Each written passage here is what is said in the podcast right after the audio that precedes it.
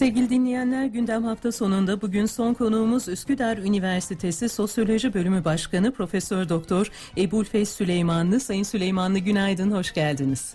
Günaydın Sevda Hanım. Teşekkür ederim. İyi yayınlar dilerim. Çok teşekkür ederiz. Efendim sizinle zaman zaman programlarımızda bir araya geliyoruz ve e, özellikle e, COVID-19 bağlamında çeşitli etkileri, toplumsal etkileri konuşuyoruz.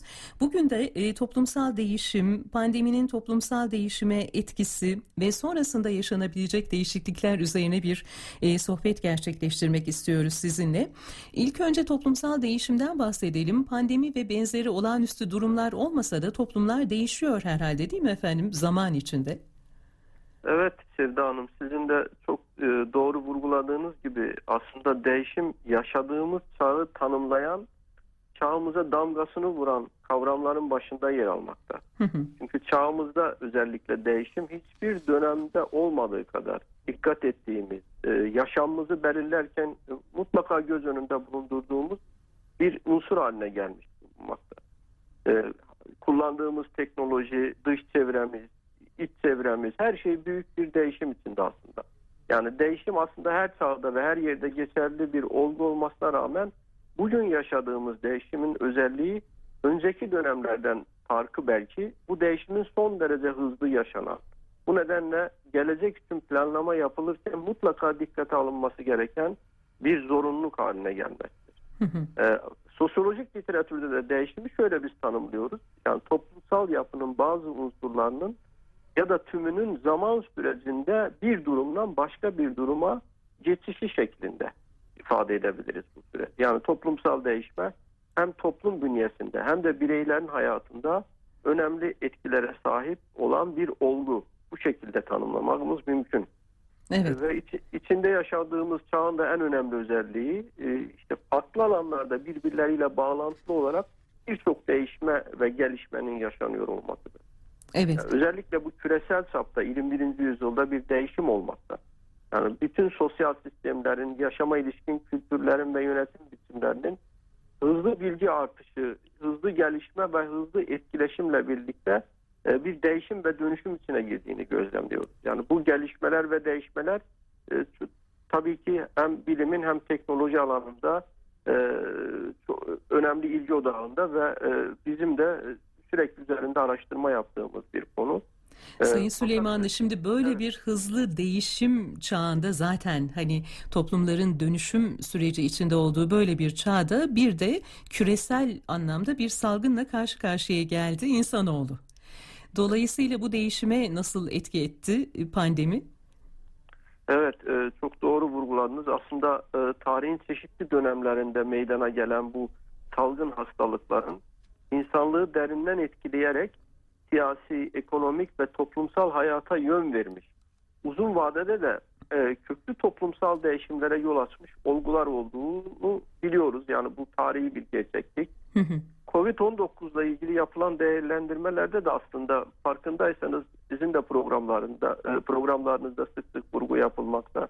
Değerlendirmeler yapılırken e, işte salgının bir milat olarak kabul edilmeli gerektiği, pandemi sonrasında hiçbir şeyin eskisi gibi olmayacağı, bu sürecin dünya üzerinde köklü bir değişimle sonuçlanacağına dair görüşler var. Buna hı hı. sık sık tanık oluyoruz. Fakat burada önemli bir noktanın altını çizmemiz gerekir sanırım.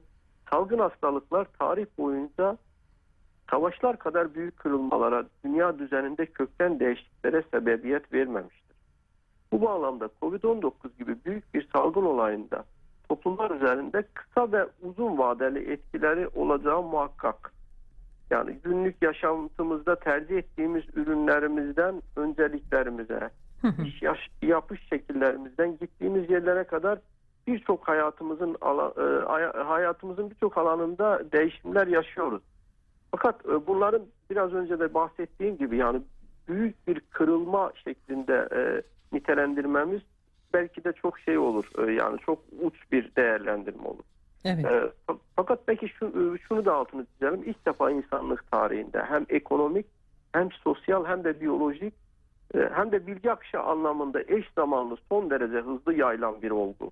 Ve bu olgunun yalnızca tıbbi değil sosyal sonuçlarıyla karşı, karşı karşıyayız. Yani geçmişteki örneğin salgınlar daha ziyade lokal etki düzeyine sahipti. Dolayısıyla bu salgınlar önceki dönemlerde geniş bir coğrafyayı etkilemiş olsa da e, böyle bir haber e, alma durumu yoktu. Ya bu salgının e, diğer salgından farkı bu. Burada da tabii küreselleşmenin özellikle altını çizmemiz gerekir. Yani bu daha çok enformasyon hareketi, malların ve bunların dışında enfer, şey sermayenin hareketi olarak tanımladığımız bir çağın içindeyiz. İnanılmaz bir enformasyon akışı var. Mal, sermaye ve insan akışı da söz konusu. İşte bir, bir yılda mesela 4,5 milyar kişinin uçak kullandığı, hı hı. 1,5 milyar kişinin farklı araçlarla turizm alanında hareket ettiği bir dönemde pandemi kısa süreli bir olay değil, uzun bir e, gündemimize oturdu. Yani hızlanmış, hızlanmış küreselleşen dünyanın ritminin bir anda e, değiştiğini fark ettik. O yüzden burada günümüz pandemisindeki değişmeyi tanımlarken küreselleşme kavramına mutlaka vurgu yapmamız gerekir. Tabii küreselleşme ee, derken siz de ifade ettiğiniz bütün dünya coğrafyasını etkileyen bir salgından bahsediyoruz. Bu coğrafya üzerinde e, bazı toplumlar daha geleneksel yaşayan toplumlar, bazıları daha e, modern çağa ayak uydurmuş toplumlar. Aslında her biri için de bu değişimi ayrı ayrı belki değerlendirmek gerekiyor değil mi efendim? Ya tabii yani e, değişimin aslında e, özelliklerini anlatırken biz ona vurgu yaparız. İşte geleneksel toplumlardaki değişim hızı hı hı. biraz daha yavaştır. E, işte daha daha modernleşmiş toplumlarda bunun daha yay, hızının daha yaygın olduğunu söyleyebiliriz. Fakat bu süreç aynı anda bütün toplumları etkiledi. Evet. tabii bu değişiklikle ilgili olarak da çok farklı görüşler ileri sürüldü. Hatta utopik ve distopik öngörüler de var mesela ileriye yönük, e, ileriye dönük. Yani her şeyin e, çok, çok birdenbire iyi yönde değişeceğini, işte demokratikleşme olacağını, insan ilişkilerinin çok farklı mecralara gireceğimizi iddia edenler de var olumlu anlamda. Hı hı. Veya çok karamsar senaryolar çizenler de var yani. Mesela bunların hiçbiri için kesin olarak söylenemez. Çünkü takım sosyal buna benzer süreçleri böyle kesin e, yargılarla e, değerlendirmemiz pek doğru değil. Ama şu bir gerçek birçok alışkanlığımız değişti ve değişmeye de devam edecek. Peki yani o zaman mesela... bu değişen alışkanlıklarımız üzerinden konuşmaya başlayalım. Kısa ve uzun evet. vadeli etkilerinden, e, etkisi olabileceğinden söz etmiştiniz e, pandeminin insan yaşamı üzerinde, toplum yaşamı üzerinde. E, örneklerle dinleyenlerimize anlatalım. Neler bekliyoruz efendim bundan sonraki süreçte toplumsal yaşamdaki etkileri bakımından? Evet e, Sevda Hanım yani bu özellikle bu e, bir buçuk aşkın bir buçuk seneye aşkın bir süreçte e, artık bu sürecin içinde bulunmaktayız. Ve bu süreçte virüsün biyolojik etkilerinin yanı sıra psikolojik ve davranışsal etkilerini de gör, gözlemledik, görmeye başladık. İşte iletişim, eğitim, iş dünyası ve toplumsal yaşamın pek çok alanında yaşam biçimlerimizi değiştiren e, nasıl bir dönüşüme sebebiyet verdiğini e, içinde bulunduğumuz süre zarfında e, gözlemleyebildik. Bu süreçte e, aslında eğitim sektöründe, iş alanlarında, işte e, ticaret uygulamalarında, ekonomik ve toplumsal yapılanmalarda e, büyük dönüşümler e, e, yaşandı. Yani ve yeni toplumsal düzenin e, bir anlamda e, ilk izlerini burada gözlemlemeye başladık. Özellikle bu çevrim içi eğitim, çalışma hayatı, alışveriş, ilişkiler, kısaca çevrim içi yaşam dünya ölçeğinde e, e, bir anlamda test edilmiş oldu. Yani uzun zamandır aslında büyük insanlık ailesi olarak belki direndiğimiz bu geçişe olağanüstü şartlarda özellikle pandemi döneminde hepimiz ayak uydurduk. Belki daha önce adını bile duymadığımız nice programlar üzerinde hayatımız devam ediyor değil mi? Yani Zoom'larla, evet, evet. diğer programlarla. E, post korona sürecinde de e, bu bu özellikle bu çevrim içiyle e, birlikte bu hibrit yaşam olarak nitelendirdiğimiz bu sürecin devam edeceğini öngörebiliriz. Hı hı. Yani bir bakıma e, çok kolaylık sağladı elbette. Coğrafi uzaklık mesela ortadan kalktı. Ee, bir yerden bir yere seyahat ederek bir toplantıya, bir işte seminere ve benzerine katılma noktasında işte seyahat masrafları e, ve benzeri şeyler ortadan kalktı. Biraz da kolay geldi galiba değil mi efendim insanlara bu tür birliktelikler? Tabii tabii yani özellikle yani bu önümüzdeki dönemin belki anahtar kavramı dijitalleşme ve hibrit yaşam olacak. Yani dijitalleşme bu süreçten önce de de hayatımızın bir parçasıydı. Fakat pandemi döneminde evden o çevrim içi çalışma, eğitim biçimlerinin önem kazanması bu süreci daha da hızlandırdı. Evet. Yani bu, bu konuda hatta önemli deneyimler kazandık. En azından bir bölümü bunların mutlaka kalıcı hale gelecektir. Yani pandemi döneminde alışkanlık haline dönüşen uzaktan çalışma, eğitim ve tüketim davranışları pandemi sonrasında da kısaca hibrit olarak tanımlanan yani yarı ev yarı ofis çalışma ve eğitim modeli şeklinde yaygın olarak hı hı. devam edeceğini e, öngörebiliriz. Bu anlamda mesela dönüşümlü çalışma, e, esnek saat ve e, kademeli işe dönüş e, e, bu izlenen modeller arasında başı çekmişler.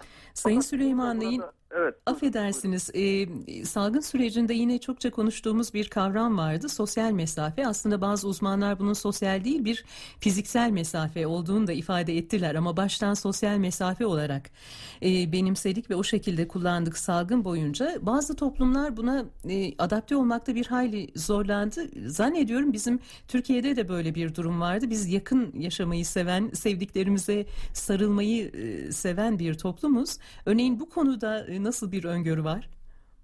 Tabii çok doğru vurguladınız. Gerçekten bizim gibi toplumlar bu sürece alışması çok kolay değildi. Hatta tam alışmış da sayılmayız. Fakat önümüzdeki dönemde ben gevşetilmiş mesafe kültürü olarak veya esnek mesafe kültürü olarak nitelendirdiğimiz bu yaşam biçimimize ayak uyduracağını düşünüyorum. Yani fiziksel mesafe ve hijyenin önemi bu dönem sonrasında da etkisini sürdürecek. Yani tabii ki biraz önce de değindiğimiz gibi e, bizim gibi fiziksel olarak daha yakın mesafeli sosyal ilişkiyi önceleyen kültürel kodlara sahip toplumların insanları bu duruma bu durumun sürekliliğine alışmak kolay olmayacak.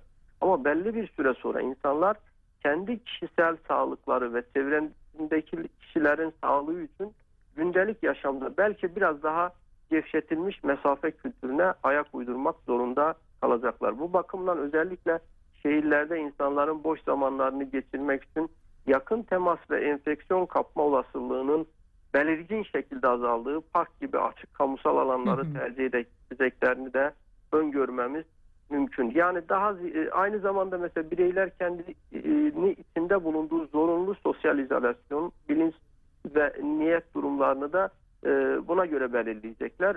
Zaman içerisinde biz bunu e, tercih edilen izolasyon veya dayanışma biçimleri şeklinde e, belirleyeceğini öngörebiliriz. Yani böyle bir sürece doğru gidiyoruz Sevda Hanım. Yani e, bir anlamda DNA'mız yeniden kodlanıyor. Yeni bir dünya tüm jenerasyonlar hızla öğrenmeye başlıyor bu sürede. Doğru. Evet. Böyle bir şeyden bahsediyoruz. Evet. Tabii yapay zekayı da belki burada vurgulamamız gerekir. Bu Buyurun efendim. birlikte. Çünkü bu süre zarfında yaygın olarak yapay zeka olarak adlandırılan başka bir dönüştürücü teknolojinin yükselişine tanık olduk. Çünkü bilindiği gibi bu yapay zeka öğrenen sistemlere verilen addır. Ee, yani bilişimin bir e, alt dalı olarak görülmekte. İşte bu günümüzde de özellikle hayatımızın her gün katkıda bulunuyor aslında, yön veriyor.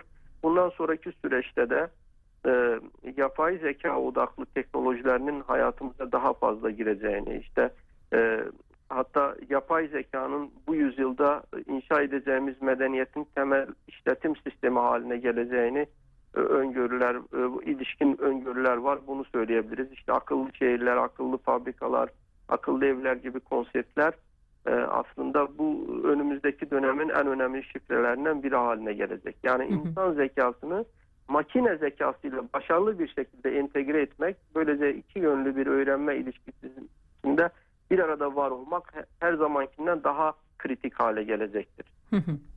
E, peki efendim teknolojinin ve işte e, online e, yaşanan hayatın aslında biraz daha başat olduğunu hep konuşuyoruz.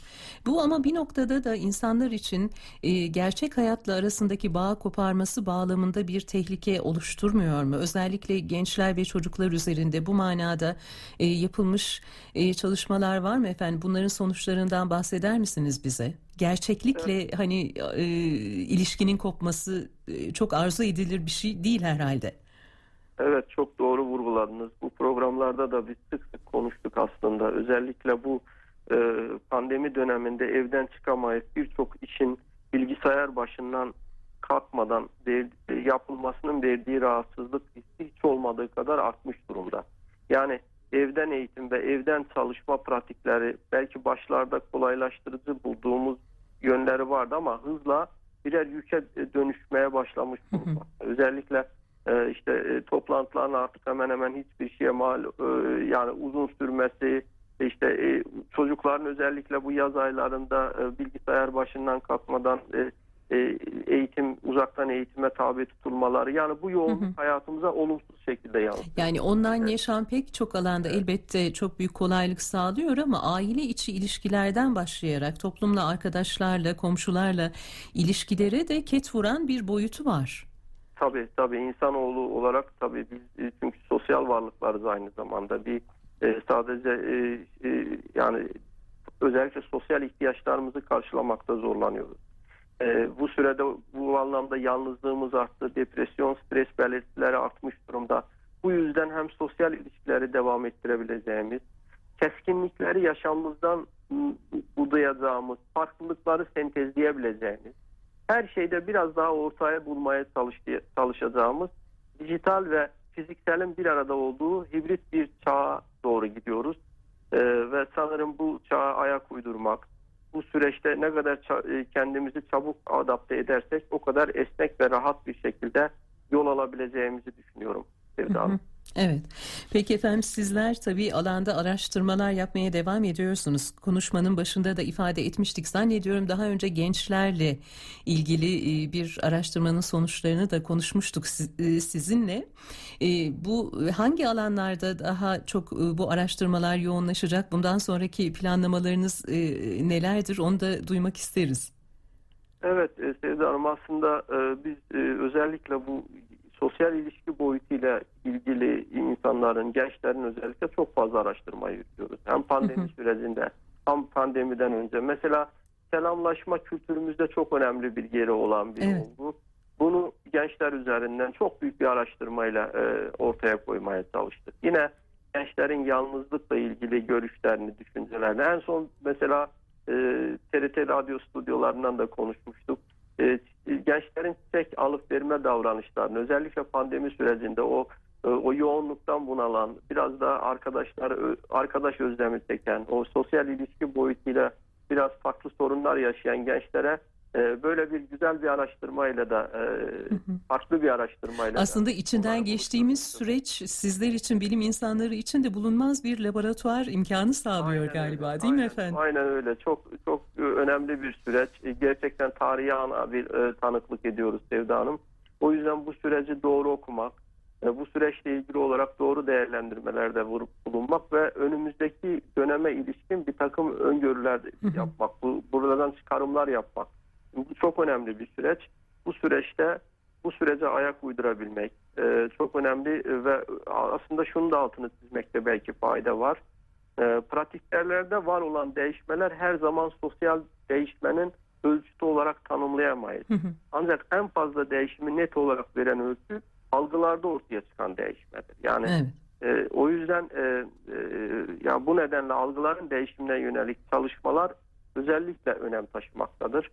E, bunun altını çizmek istiyorum. Peki efendim bizler de e, bu araştırmaları sizler yaptıkça programlarımızda dinleyenlerimize aktarmaya devam edeceğiz. Çok teşekkür ediyoruz. Ben Kolaylıklar teşekkür diliyoruz. ederim. Sağ olun. Teşekkür ediyorum.